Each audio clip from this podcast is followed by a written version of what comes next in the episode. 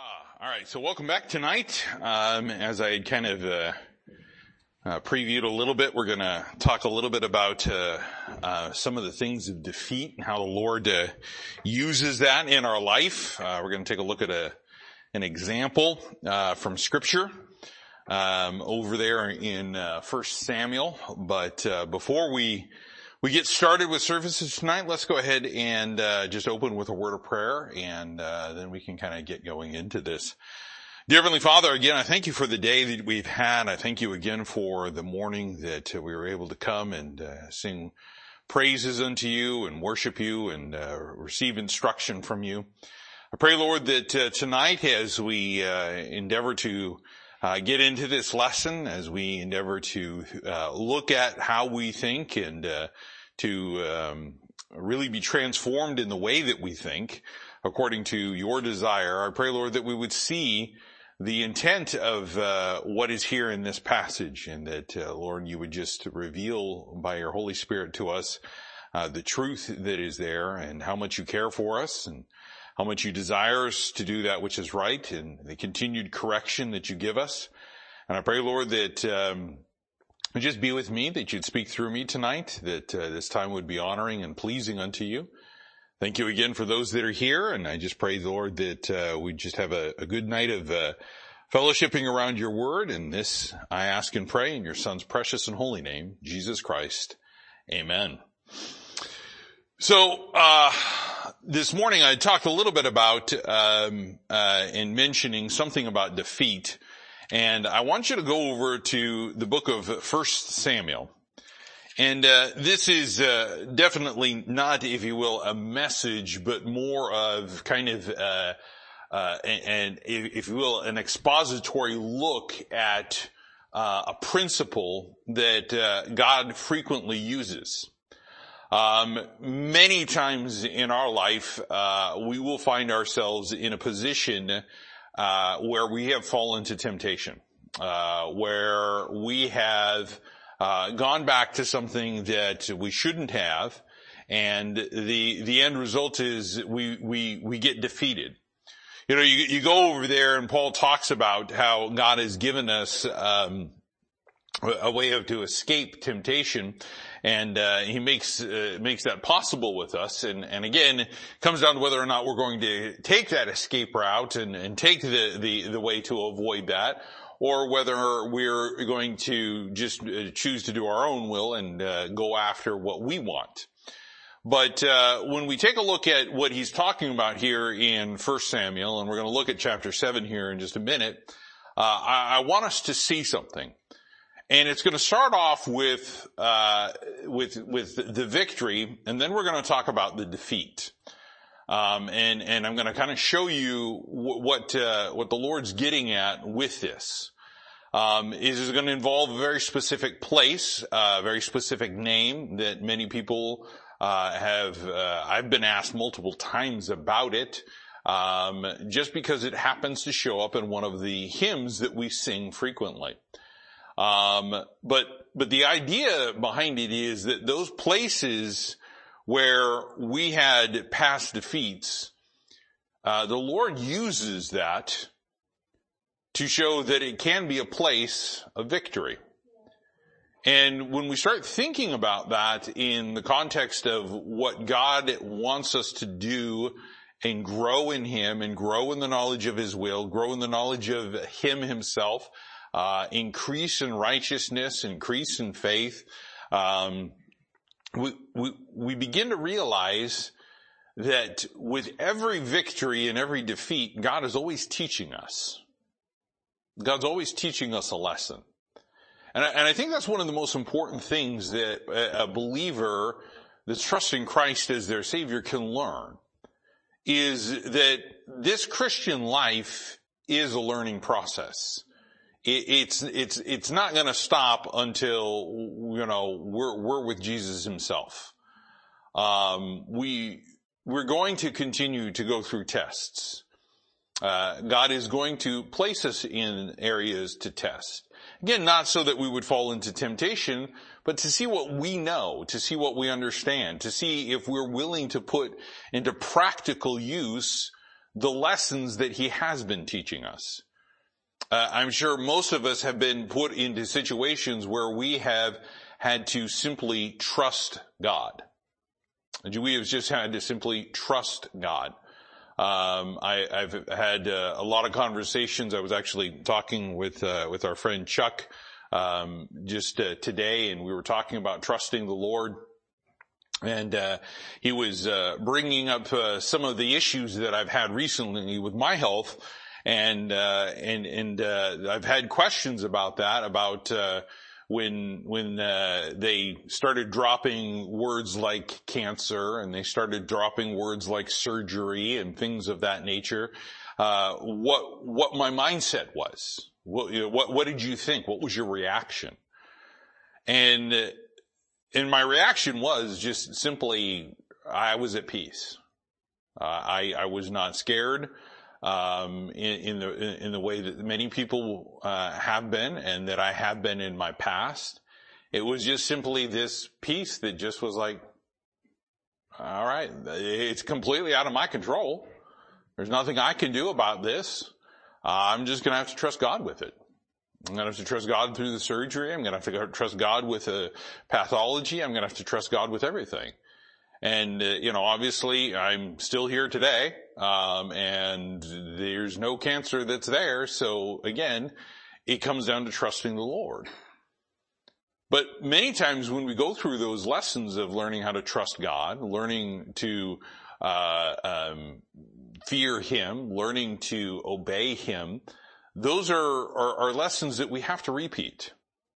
Um, not because we didn't learn a lesson, but to increase our faith, to increase our obedience, to increase uh, what we as uh, as believers are supposed to be doing, exemplifying uh, Christ and who He is. So here we are in in First Samuel chapter seven, and, and I want to get down here to to to this uh, this situation that is going on, and and we've got the situation where Israel uh, is um, is is is come to a place where they have to re- where they realize there's got to be some repentance. They have got to turn from the sin. Now, this is uh, obviously before uh, David. This is before uh, even Saul himself coming in as king. And in verse three of this passage, we find that it says, And Samuel spake unto all the house of Israel, saying, If ye do return unto the Lord with all your hearts, then put away the strange gods and Ashtaroth from among you, and prepare your hearts unto the Lord, and serve him only, and he will deliver you out of the hand of the Philistines. Then the children of Israel did put away Baalim and Ashtaroth, and served the Lord only. And Samuel said, gather all Israel to Mizpah, and I will pray for you unto the Lord.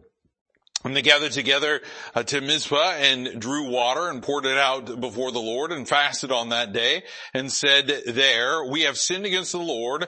And Samuel judged the children of Israel in Mizpah. So what we, what we begin to see here is we begin to see this, this national turn to the things of God again, to the Lord. And before that, they had been doing wickedness. We, when uh, Samuel was a little boy, and in the first part of the, the book of uh, First Samuel, we find that uh, there was corruption in the priesthood. There was corruption that went all the way up to Eli, the high priest. There was uh, a, a, a general that, them doing that which is right in their own eyes. Uh, Eli was was failing to judge accordingly in the way he was supposed to be as uh, that position that he was in.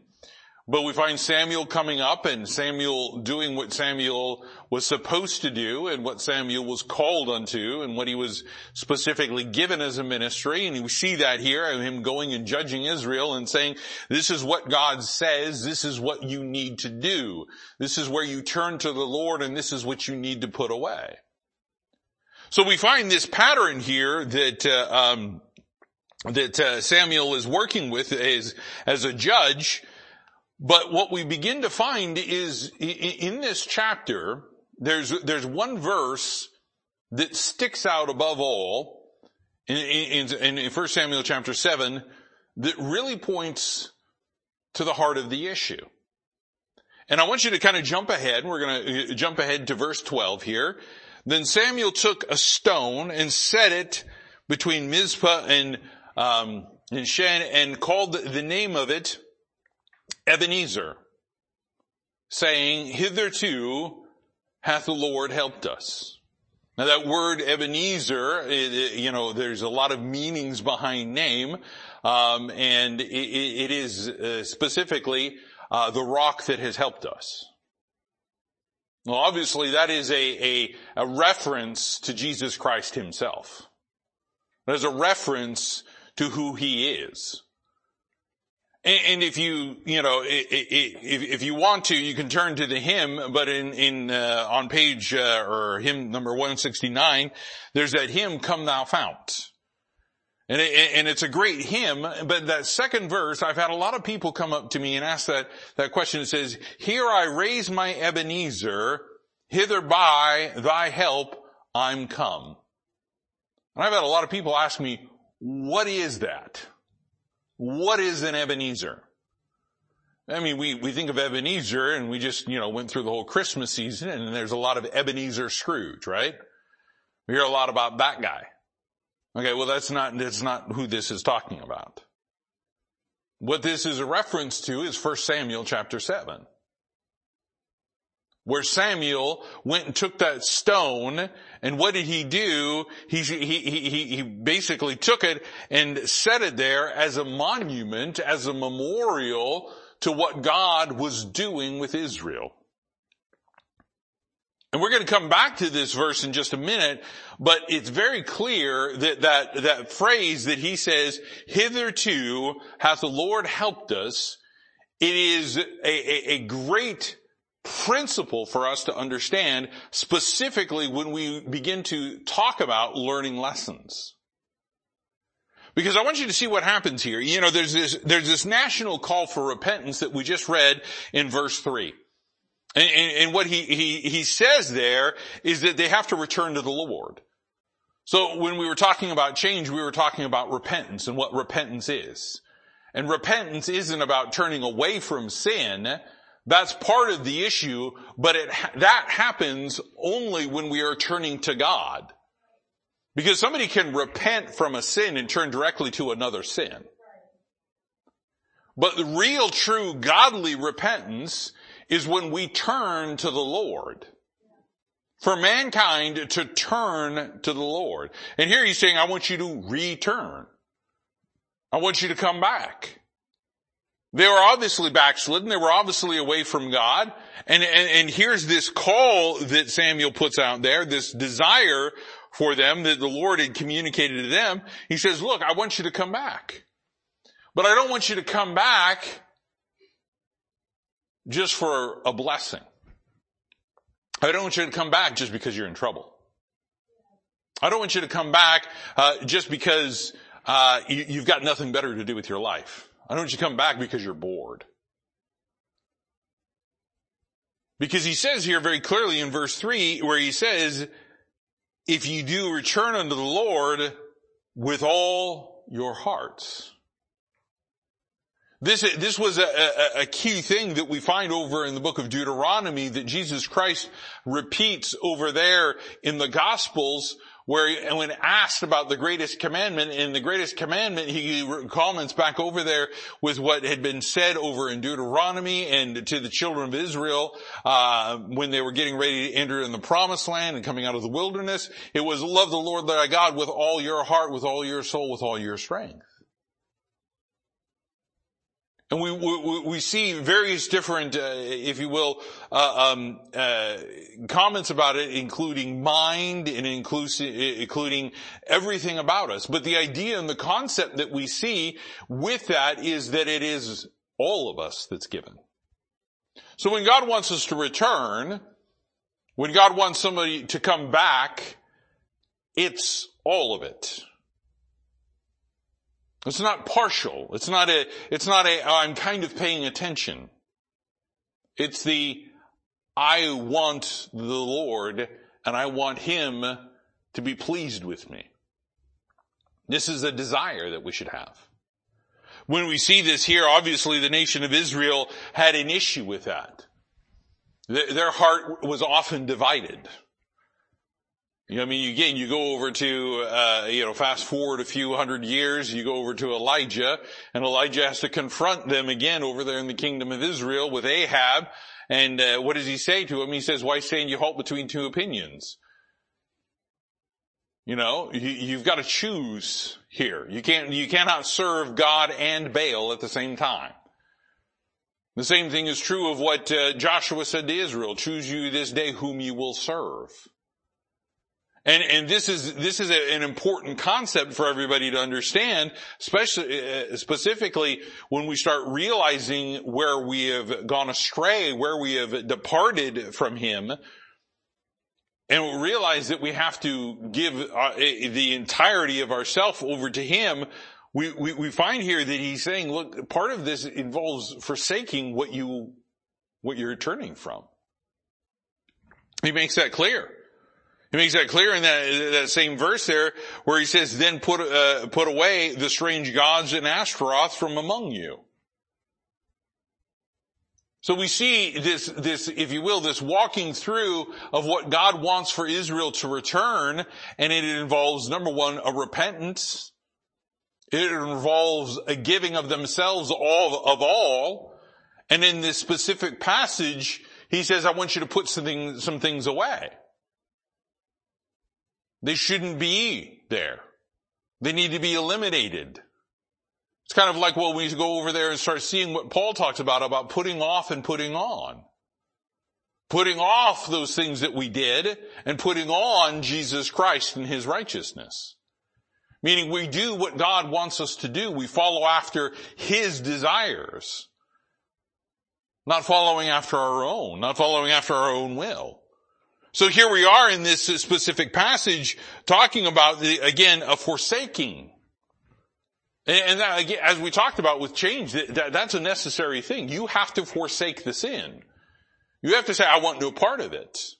You have to, to, to, to remove yourself from it entirely. And all of that has to be done, if you will, to begin to enter into the next stage, which he talks about, about preparing of the heart. Sometimes people try to prepare the heart first before they return. Some people will try to prepare the heart before they're willing to forsake. I like this passage, especially when it comes to, to, to, to counseling or dealing with uh, sin in a person's life. Why? Because he makes it very clear here. He says, okay, there's, there's a step-by-step process here. You've got to do it with all your heart, that's part of the preparation, but, but, but in order to do that, you have to eliminate the sin so it doesn't influence the areas of the heart. It has to be removed. A person cannot prepare themselves unto the Lord if sin is still allowed. If sin is still, uh, if you will, received and, and, and, and done openly, or even in secret. And he says, this is what you need to do. You need to prepare your hearts unto the Lord and to serve him only. And now he gets even more specific and says, our life of service. Paul talks a lot about this. In the book of Romans, he says, you're going to, to whomever you obey is going to be your master. Whoever, whoever you yield yourself to is, you're going to serve that. He says you're, you're either going to serve sin or you're going to serve God. And we have a choice. We can do that. We can serve uh, uh, uh, either one. But I'll tell you this, there's only one right answer with that. And that's serving God. God does not want us to serve sin. As a matter of fact, over in Romans, he says in Romans 6, he says God forbids. So we get to this idea and this concept of where we're seeing the nation of Israel going through this message, hearing these things, and they respond in the correct manner. They put away those gods, and what do they do? They serve the Lord only. They didn't serve anything else. You, you, go back over there to Exodus chapter 20 where he says uh, um, very clearly, thou shalt have no other gods before me. They had all sorts of other gods. But he's saying now those need to be put away. And now they've done that and they are serving God and God only, the Lord. And as they go through this, they go out and they, they begin to, you know, pour out the water and the symbols of cleansing and, and purification. And they're going in and they're fasting on that day, again, to bring about humility, to bring their bodies into submission to the Spirit and what God desires for them. They go through and they confess, as he says there, we have sinned against the Lord. They, they realize the gravity of their sin. They allow themselves to be judged. They allow themselves to be judged. Um, because of the, the, the industry that I work in and, and, and, uh, deal with some of the legal, uh, aspects of things, there sometimes there's a, a, little things that they send us that they want us to kind of look at and review and, and, uh, keep up on legal activities in the, in the United States and, um, you know, some of them, you know, deal with some of the trials that have happened, things of that nature. But there's there's always this one or two cases that show up, and and I tell you, some of them get really scary really quickly, especially when you see individuals that don't want to be in court, defendants that don't want to be there. They don't want to be there because number one, they know they're guilty, and they don't want to be judged. So what do they do? I, I, there's several of them where, where there's been escape attempts from the court. Why? Because they don't want to be judged. People don't like to be judged. But they entered into this willingly and said, we want to be judged. We, we want this. And we should be judged. We should be judged of the Lord. We should ask the Lord to judge us. We should ask the Lord to say, hey, I want you to take a look at my life. I want you to search me and try me.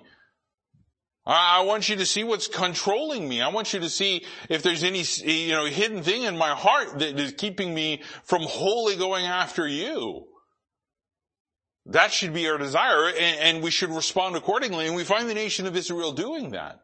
But I want you, I want to point something out that the nation of Israel at this point in time is still such an infant stage in their spiritual walk that immediately right after this, the, the, the, the, enemy begins to realize we've got a problem if they turn to the Lord. Because in, here in this passage in verse 7 it says, And when the Philistines heard the children of Israel were gathered together uh, to Mizpah, the lords of the Philistines went against Israel, and when the children of Israel heard it, they were afraid of the Philistines. Now why were they afraid of the Philistines? Because over in chapter 4, the nation of Israel had been defeated. The nation of Israel had been defeated. Remember what happened over there in chapter 4? Chapter 4 of 1 Samuel is where uh, Hophni and Phinehas died. The ark was captured. It was not, it was definitely not a day that would go down as, as one of the best days for the nation of Israel. They were defeated. Why? Because the Lord wasn't with them. But, but here's the important thing. While the Lord was not fighting that battle for them, God was still helping them.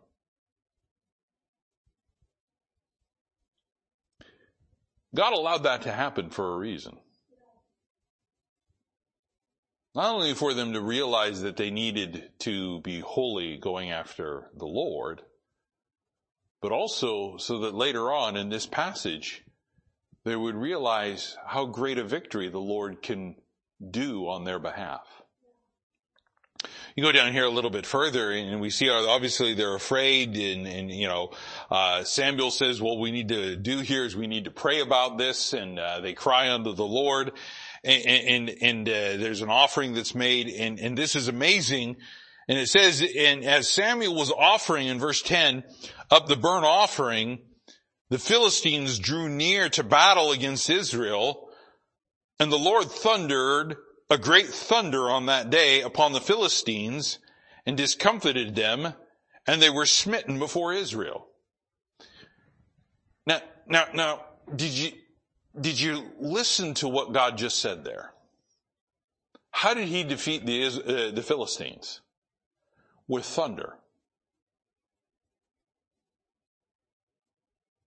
Thunder is a sound. Thunder is, is an amazing thing. A, a lot of, uh, what you see when you start looking at thunder, uh, it, it's related to the words of the Lord in scripture. But the weapon that God chose in this instance was thunder, was sound. Do you know how loud that has to be to defeat an enemy?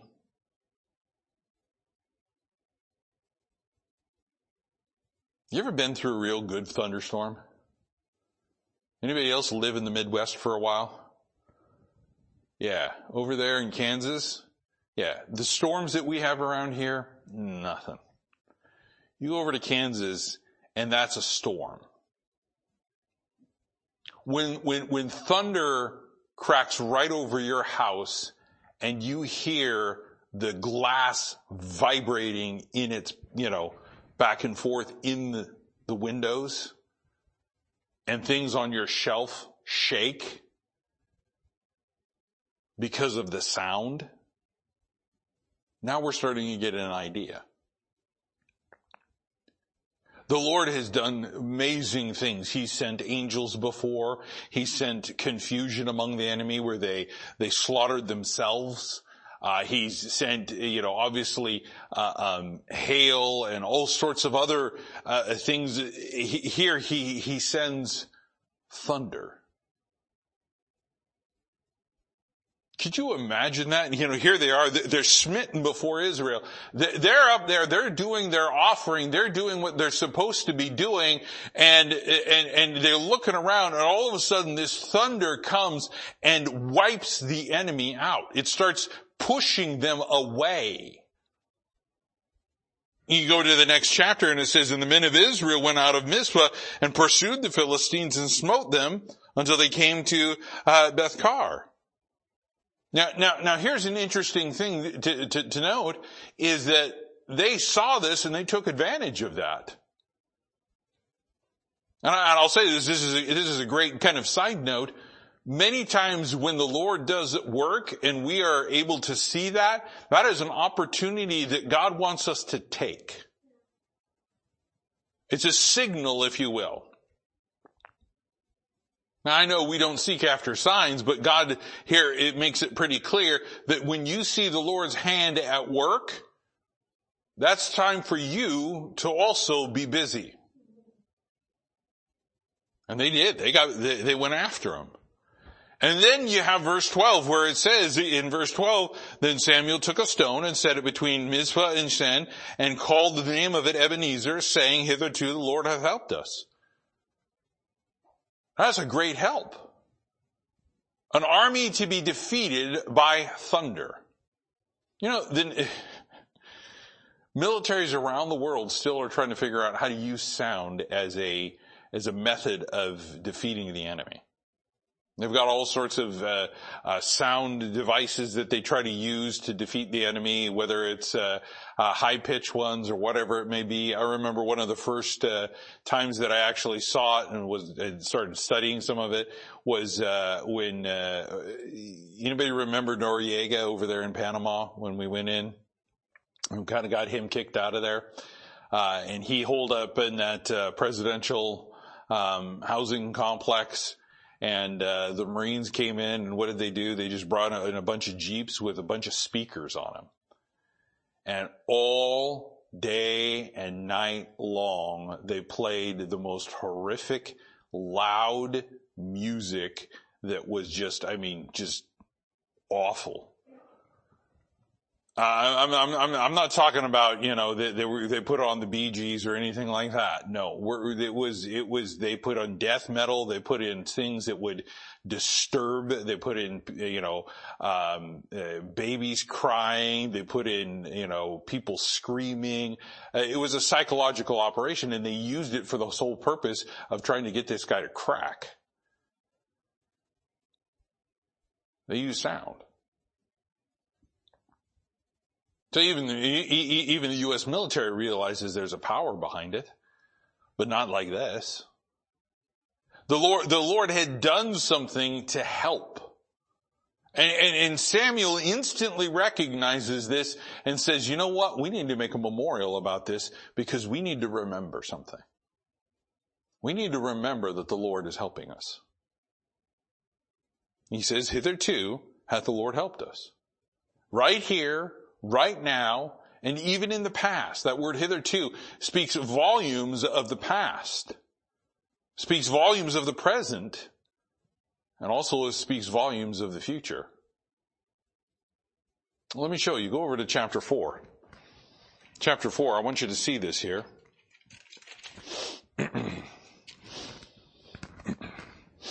chapter 4 and in verse 1 it says, And the word of Samuel came to all Israel. Now Israel went out against the Philistines to battle and pitched beside Ebenezer. And the Philistines pitched in Aphek. And the Philistines put themselves in array against Israel and they joined battle and Israel was smitten before the Philistines and they slew the army in the field, about 4,000 men. And, and, and, they start questioning in verse 3. It says, And when the people were come into the camp, the elders of Israel said, Wherefore hath the Lord smitten us today before the Philistines? Let us fetch the ark of the covenant of the Lord out of Shiloh unto us, that when he, when it cometh among us, it may save us out of the hand of our enemies. Uh, where's God in that? They took an object that was sacred, that had the mercy seat on it, and they thought the power was in that. No, the power lies with God. They took something that God gave them and they began to idolize it. They said, well, Lord's not helping us. The Ark of the Covenant's going to help us. Wait, what? Isn't that his? Anyways, it says, so the people sent to Shiloh that they might bring from thence the ark of the covenant of the Lord of hosts, which dwelleth between the cherubims and the two sons of uh, Eli, Hophni, and Phinehas were with the ark of the covenant of God. And here they go, they go marching with this ark. And it says there, and when the ark of the covenant of the Lord came into the camp, Israel shouted with a great shout that the earth uh, rang again.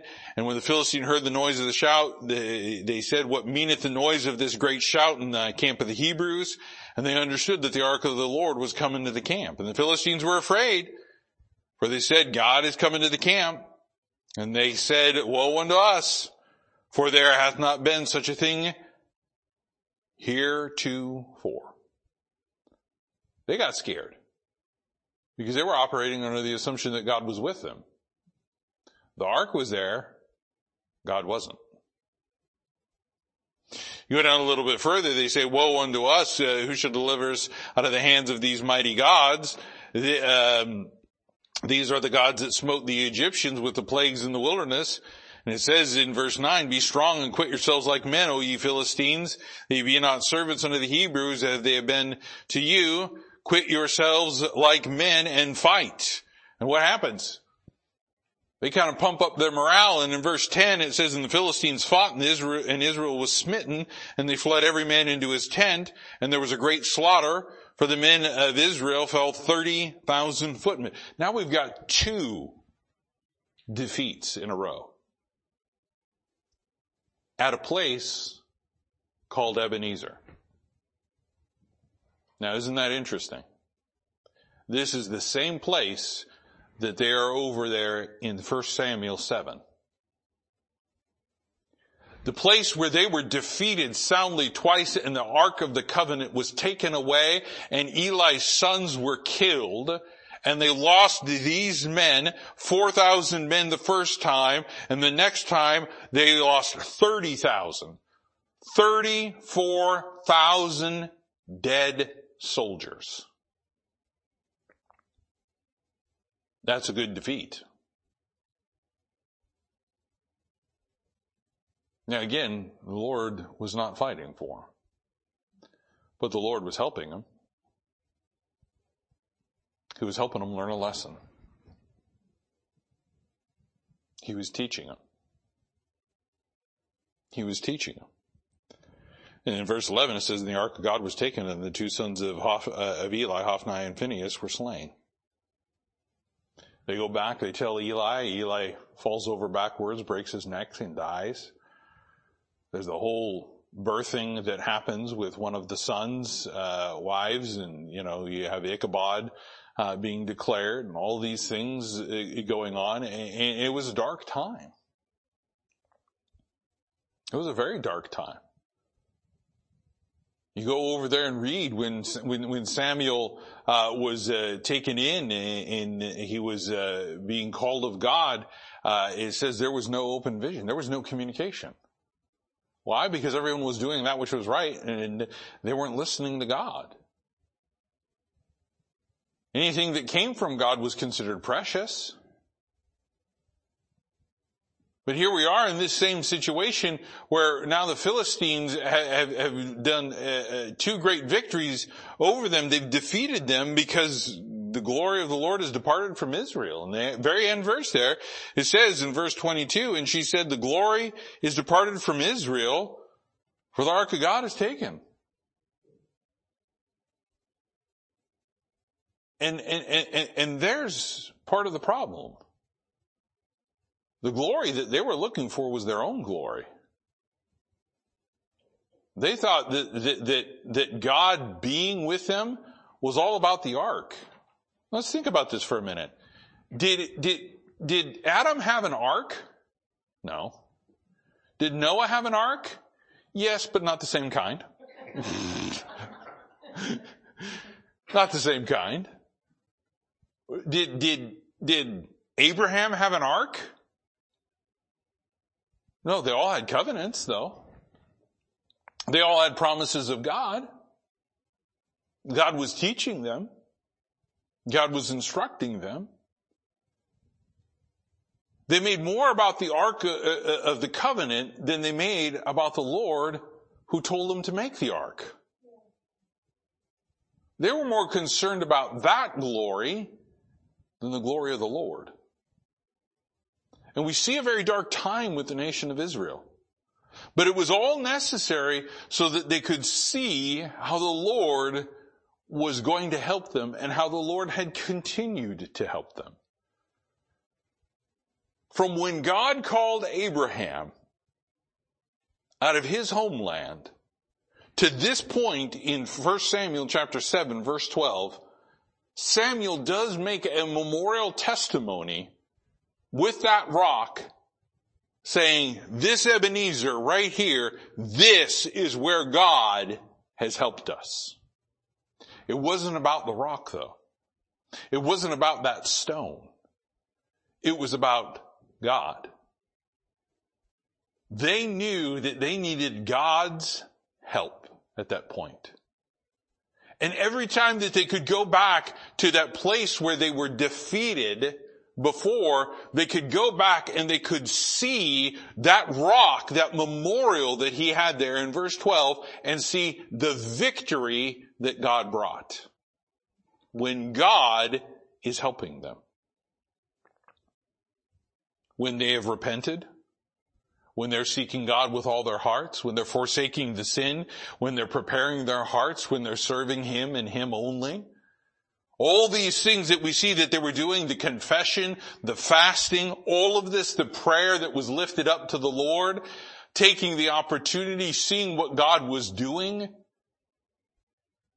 I, I mean, again, I, I can, my mind can try to imagine what was going on at that point in time and the victory that was there. But at the same time, I go back to, to, to, to chapter four and I can see the defeat and the heartache and, and, and just the, the, the morale being in the gutter. If you've ever played sports or you've ever done anything of that nature, uh, you, you can see how quickly morale deteriorates after a loss.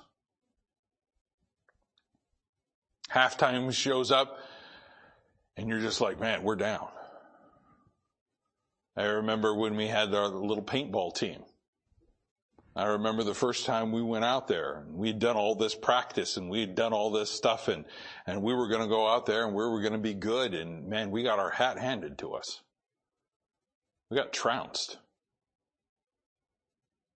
Next time we go out there, we hadn't practiced one part throughout the whole year. We hadn't had opportunities to go out there. We just went out there and we just played and we said, well, let's just play. And we prayed we prayed before we started. We went out there and we played and, and, and we won. It was a totally different morale. Afterwards, it was just kind of like, oh, with the loss. But again, we didn't allow ourselves to get puffed up with, uh, with pride because we knew exactly we weren't we weren't prepared. We just went out there and we just played and we just did what we could. We did the best that we could. we left it up to God. You're like, well, God blessing something like that? Sure. Because they, the people saw a Christian team come out there and play. And play right. And play fair. And play in a way that would bring God glory. They got to see a difference. But here, here, here we are looking at these two, two totally different circumstances. In a short period of time, the two losses that they incurred over there in, in 1 Samuel, and then shortly afterwards, you've got the, the, the, the victory that was won, uh, over there in 1 Samuel through thunder.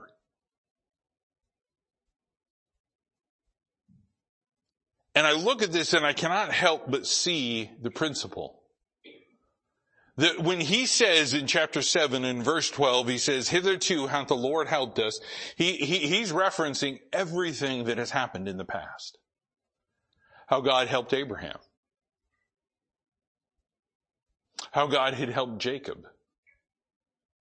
How God had helped Moses and Israel through the wilderness how God had helped them take the land initially. How God had always been with them, helping them. I mean, again, you, you go back and you read some of those victories over there with, uh, with the defeats that took place. I mean, seriously, a defeat is, is brought about by some left-handed guy that creates a, a dagger and goes in and says, I have a message from the Lord to, to a very, very fat king and assassinates him, kills him right there. One of the only God associated assassinations, if you will. But, but you understand what I'm saying is, is, is there, there was a victory that was brought. Remember Gideon? 32,000 men gets whittled down to 300. And what did they do? They just shouted and threw down uh, some uh, uh, uh some uh, pitchers and had uh, torches. And everybody freaks out and they start killing each other and then they're like, yeah, let's go in and take them. And they go in and take them. A victory that is brought and glory is brought because some king goes in and tries to hide in a tent and some woman named Jael says, not on my watch. And permanently puts them in the ground. You, you, realize that with all these little things, it was the small little things that, that had a huge impact. And here they are trying to bring about the, the, the glory of God and the power of God on their own during these defeats. And I tell you this, we look at that in our past, in our, in what's gone in on our lives, and every single time we look and we can say we were defeated and the enemy had victory over us and we fell into temptation and we fell into sin, we can always go back to something that we did. We can always go back and say, uh, I tried to do it on my own without God. You bring it to the present. Right there in 1 Samuel chapter 7, and, and, and what do they see? They see the power of God. The power of God defeating them with noise, with sound, with thunder.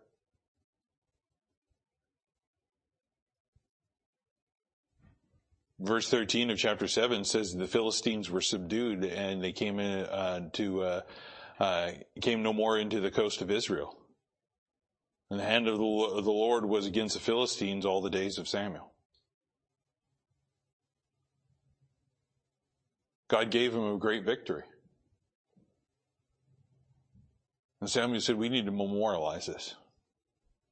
We need to memorialize this because this is a place where we got, we got defeated twice. Here's a place where God brought the victory because God was involved and God was helping us. And why is that memorial put in place? Because we need to remember hitherto hath the Lord helped us. We need to remember that when things get bleak and get dark, when things start going awry, when we start seeing enemies piling up or we start seeing things happening in our lives or, or, or something starting to occur, we need to always go back to that memorial. This is why, again, I'm not talking about putting something physically in place for that. I'm talking about creating that in our heart and in our minds and our memories. The greatest memorials to God are in our heart. When we can go back and say, you know what, the Lord helped me there. The Lord has helped me now. The Lord's going to help me in the future.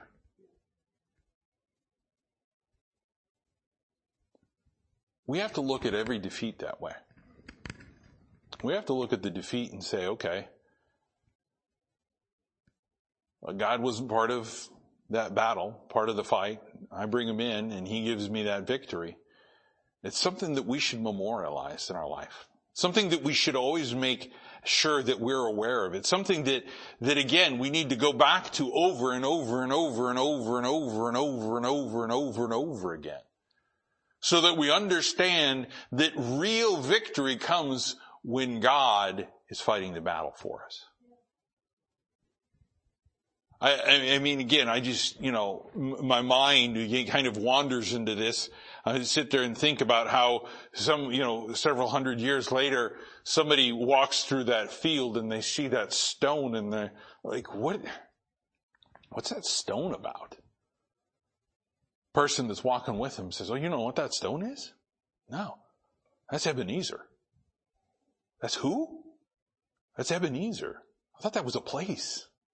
No, no, no, no. This is the place where God helped us. The time that you're going through right now, go back to that Ebenezer. Go back to it and say, that's where God helped me. and go back to the, to, if you will, that, that pattern that he set in verse three. And what is that? Return. Make sure you're following God with all your heart. Make sure you're forsaking the sin. Make sure you're preparing your heart. Make sure you're serving Him and Him only. Making sure that we're doing that enter into it with prayer and with fasting and confession and allowing ourselves to be judged of God. And we begin to go in with that right heart attitude and the right mentality. And yes, the enemy may be there. The enemy may be greater than us. The enemy may, is going to be immense around us and we're imminently in danger. And the Lord takes care of it. The Lord handles it. I can just imagine somebody walking past that and hearing that story and going, wow. And if you will, to a degree, inspiring that person to grow closer to the Lord. Inspiring that person to say, where am I in my life? I've had a few defeats. If God's part of this victory, He's going to be there for the other victories as well. And, and if you will, we've got that memorial right here. This is something that God preserved for us, protected for us, and gave to us to communicate that. How many victories did Israel win after this? A bunch. A bunch. They got defeated along the way, uh, specifically when God was not part of it. But when God was, they had victory after victory after victory.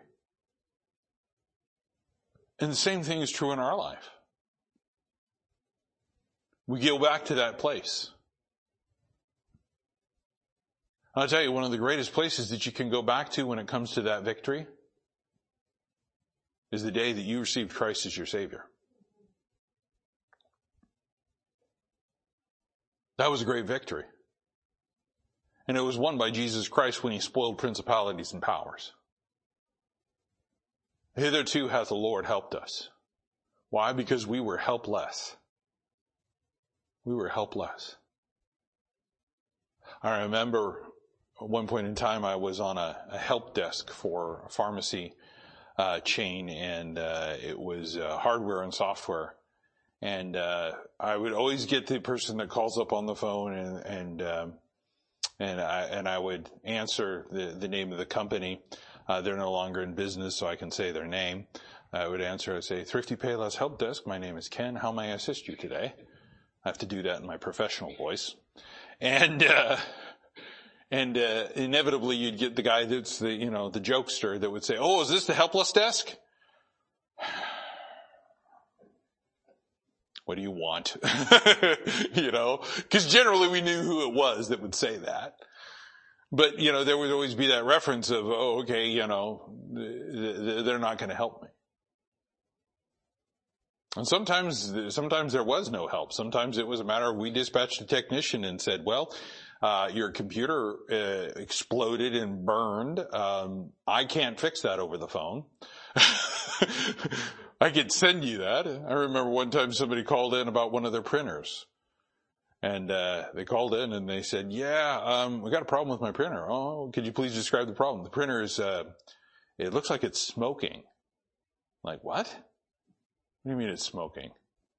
Uh, yeah, there's like smoke coming out of it. Oh, oh, oh, that's flames. Um, uh, uh, can you hold on a second? I gotta go get a fire extinguisher.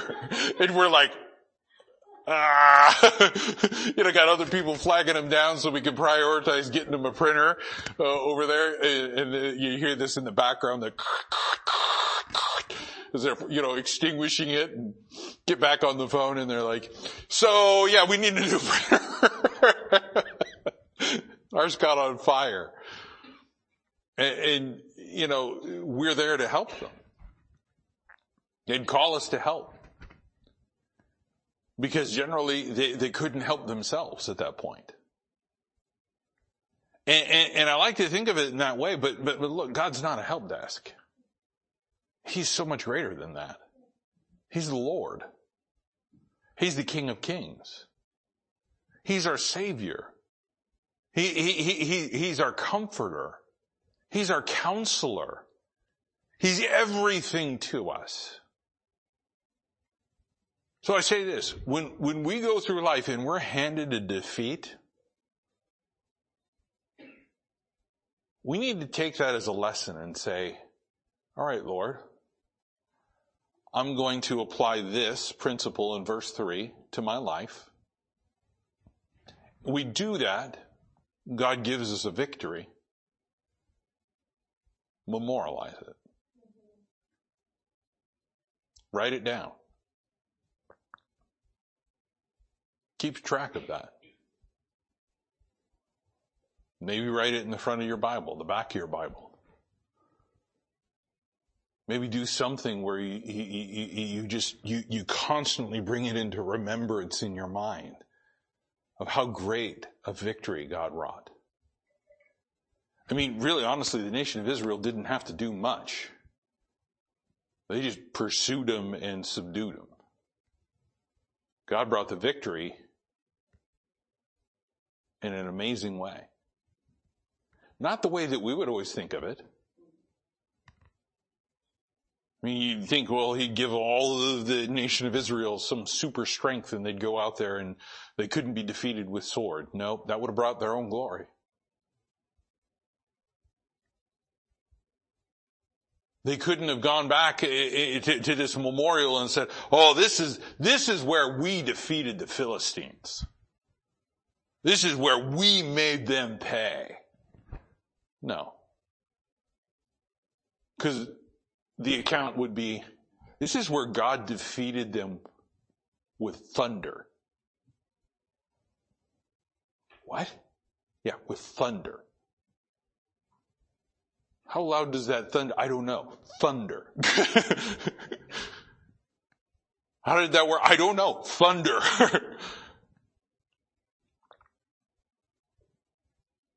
and I just think about how great that is that God would preserve that for us. Okay, a defeat happens. Let's seek that victory. Let's go after what the Lord is, is giving us. Let's, let's seek what the Lord has done for us, what He will do for us, and what He has done for us. Let's remember that. Let's go ahead and close with a word of prayer. Brother Mike Perry, would you dismiss us in a word of prayer tonight?